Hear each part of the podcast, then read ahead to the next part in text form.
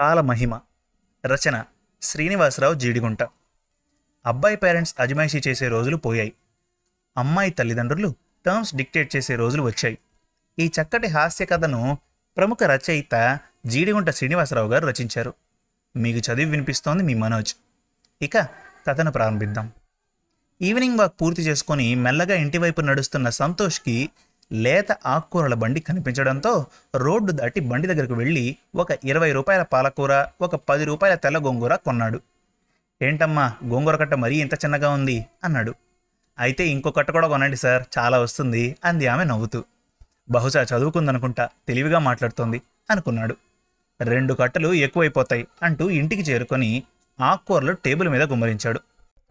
రేపు గోంగూర పప్పు ఎత్తుకు ఎత్తు వెల్లుల్లిపాయలు వేసి వండు చామదుంపల వేపుడు కరకరలాడేటట్లు వేయించు అని భక్తి చూస్తున్న భార్యతో చెప్పి స్నానానికి వెళ్ళిపోయాడు సంతోష్.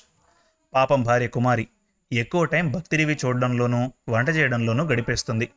స్నానం చేసి కిందకు వచ్చిన భర్తతో మీరు వండమన్న రెండు మీకు మీ అబ్బాయికి సరే.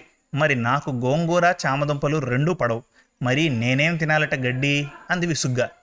గడ్డెందుకు? బీరకాయ కూర వండుకో త్వరగా అవుతుంది కూడా అన్నాడు సంతోష్. మర్నాడు ఉదయం బ్రేక్ఫాస్ట్గా ఇడ్లీ సాంబార్ చట్నీలతో తిని వేడివేడి కాఫీ తాగి రెండు పేపర్లు పట్టుకొని మేడ మీదకి నడుస్తున్న భర్తని ఆపి అలా తప్పించుకొని వెళ్ళిపోతే కాదు. గోంగూర వెల్లుల్లిపాయలు ఒలిచిపెట్టి వెళ్ళండి. బాగా నేర్చారు. అది వండు ఇది వండు అని చెప్పి పేపర్ పట్టుకొని వెళ్ళి పైన కూర్చొని భోజనం టైంకి కిందకి దిగటం అంది. అబ్బో రాత్రి వండమన్నప్పుడు ఏమీ సనగలేదు. ఎందుకా అనుకున్నా. నాకు ఈ పని పెట్టడం కోసమా అనుకుంటూ టేబుల్ దగ్గర కూర్చొని గోంగూర కట్ట బయటకు తీశాడు వలవడానికి. దీని దుంపదగా నిన్న చిన్న కట్టలా కనిపించింది కానీ వలవాలంటే చీపురు కట్టంతుంది అనుకుంటూ ఆకులన్నీ వలిచి అమ్మయ్య అని లేవబోతుంటే ఓ పెద్ద వెల్లుల్లిపై తీసుకొచ్చి ఇది కూడా అంది. మరీ ఇంత దుర్మార్గం పనికిరాదే కుమారి.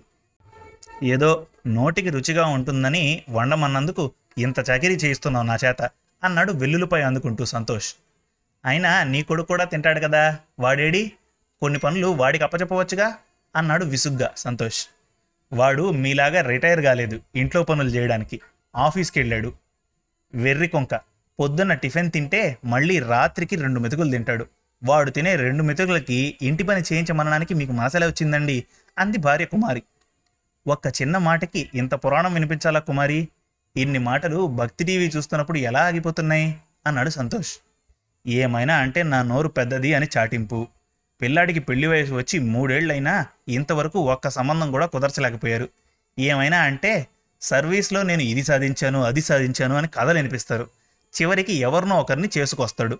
అప్పుడు ఇద్దరం నెత్తి నోరు కొట్టుకోవాలి అని అంటున్న భార్యతో ఛీ వెదవ చామదుంపల వేపుడు అనవసరంగా అడిగాను అంటూ వెల్లుల్లిపాయని వంటింట్లోకి విసిరి వెళ్ళి సోఫాలో కూర్చున్నాడు సంతోష్. అది కాదండి ఇప్పుడు నేను ఏమన్నాను? పిల్లాడికి సంబంధం చూడండి అన్నాను. దానికి నేను ఏదో వంట చేయడానికి ఏడుస్తున్నా అన్నట్టుగా కోపడతారేంటి అయినా మీ నాన్నగారు మీకు సంతోష్ అని ఎలా పెట్టారండి? ఎప్పుడు? అని ఆగిపోయింది భార్య. నీకు కుమారి అని పెట్టలా? పెళ్ళైనా కుమారి అని అనిపించుకోవాలని అలాగే నా పేరు సంతోష్ అని పెట్టారు అన్నాడు సంతోష్. బాగానే ఉంది వరుస. ఏదో అంటే అందిలే అని ఊరుకోక రెట్టిస్తూ పోతారు. భోజనానికి టైం అవుతుంది. ఇలా వచ్చి విసిరేసిన వెల్లుల్లిపై వెతికి పెట్టండి. పప్పులో పోపు పెట్టాలి అంది కుమారి. మొత్తానికి వేడివేడి అన్నంలో గోంగూర పప్పు ఎర్రగా వేగిన చామదుంపల వేపుడు కొత్తగా పెట్టిన ఆవకాయ గడ్డ పెరుగు వేసుకొని భోజనం సంతృప్తిగా తిని నీ వంట అచ్చు మా అమ్మ వంటలానే ఉంటుందోయ్ అని పెళ్ళాన్ని మెచ్చుకున్నాడు సంతోష్. సాయంత్రం నాలుగింటికి టీ తాగుతూ ఉండగా సికింద్రాబాద్ నుంచి ఫోన్ చేశాడు సంతోష్ స్నేహితుడు. ఏదో మంచి సంబంధం ఉంది వెళ్ళి మాట్లాడి వద్దాం రమ్మని. భార్యకి చెప్పి సికింద్రాబాద్ బయలుదేరాడు సంతోష్. ఇసుక వేస్తే రాలనంత రద్దీగా ఉంది స్టేషన్ ఏరియా. తన కారు చూసి చేతులు ఊపుతూ కనిపించాడు తన స్నేహితుడు శంకరం. సందులు గొందులు చిరిగి చివరికి సీతాఫల మండి చేరుకొని ఒక ఇంటి ముందు ఆగారు. శంకరం ముందుకు దిగి వెళ్ళి ఆ ఇంటి గేటు చప్పుడు చేశాడు.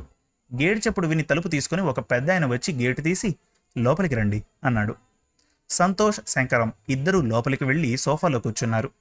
సంతోష్ ఇల్లు మొత్తం కలిగి చూస్తున్నాడు కొద్దిగా పాతదైనా బాగానే సర్దుకున్నారు అనిపించింది. ఐదు నిమిషాల తర్వాత ఒక పెద్దావిడ వచ్చి కూర్చొని తనని పరిచయం చేసుకుంది. సంతోష్ శంకర్ కూడా తమని పరిచయం చేసుకున్నారు. సంతోష్ డైరెక్ట్గా వచ్చిన విషయం చెప్పాడు. తనకి పెళ్ళి కావలసిన అబ్బాయి ఉన్నాడని మంచి ఉద్యోగం చేస్తున్నాడని మీకు పెళ్ళి కావాల్సిన అమ్మాయి ఉందని వచ్చామని చెప్పాడు. ఆడపిల్ల వాళ్ళు కదా మగపిల్లవారింటికి వెళ్ళి అడగాల్సింది. మీరేంటి రివర్స్లో ఉన్నారు? పిల్లాడు బాగుండడా? అందావిడ. ఆ ప్రశ్నకి కంగుతిన సంతోష్ రోజులు మారిపోయాయి. ఆడపిల్ల వాళ్ళ ఇంటి చుట్టూ తిరిగే కర్మ పట్టింది అన్నాడు. సరేలేండి ఎవరొస్తే ఏముంది?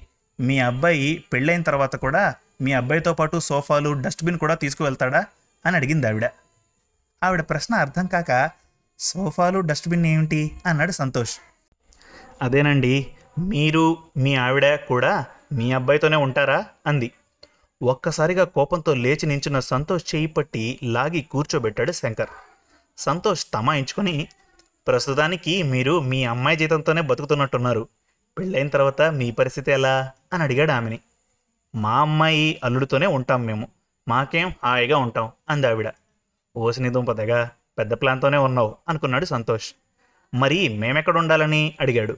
మీరు మీ అల్లుడి దగ్గర ఉండండి అంది ఆవిడ నవ్వుతూ. వద్దులేండి మీరు మీ అమ్మాయి దగ్గరే ఉండండి మేము మా అబ్బాయి దగ్గరే ఉంటాం అంటూ లేచి శంకర్ చేయి పట్టుకుని బయటికి నడిచాడు సంతోష్. గేటు వేయడానికి వచ్చిన పెద్ద ఆయన అది నా కూతురు డబ్బు రుచి మరిగింది ఇహ దానికి నేను బతికుండగా పెళ్ళి చేయదు అంటూ సంతోష్కి శంకర్కి ఒక నమస్కారం చేసి గేటు వేసుకున్నాడు. భలే సంబంధం తీసుకొచ్చావురా ఈ ఆడపిల్లల తల్లిదండ్రులు ఇలా తయారయ్యారేమిట్రా?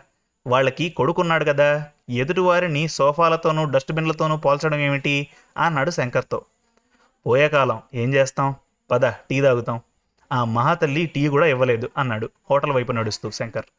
గుమ్మంలోకి అడుగు పెట్టగానే ఏమైంది పండాకాయా? అంది భార్య. సోఫా డస్ట్బిన్ అంటూ లోపలికి వెళ్ళి సోఫాలో కూర్చొని జరిగిందంతా చెప్పాడు సంతోష్. వీరబ్రహ్మం గారు చెప్పనే చెప్పారు ఇటువంటి కాలం వస్తుందని. చూద్దాం ఏదో మంచి సంబంధం రావడానికే ఈ సంబంధం పోయింది అంది సంతోష్తో. రాత్రికి అన్నం తింటూ కొడుకుతో అబ్బాయి మీ ఆఫీస్లో నీకు నచ్చిన పిల్ల ఎవరైనా ఉంటే చూసుకో పెళ్ళి చేసేస్తాం.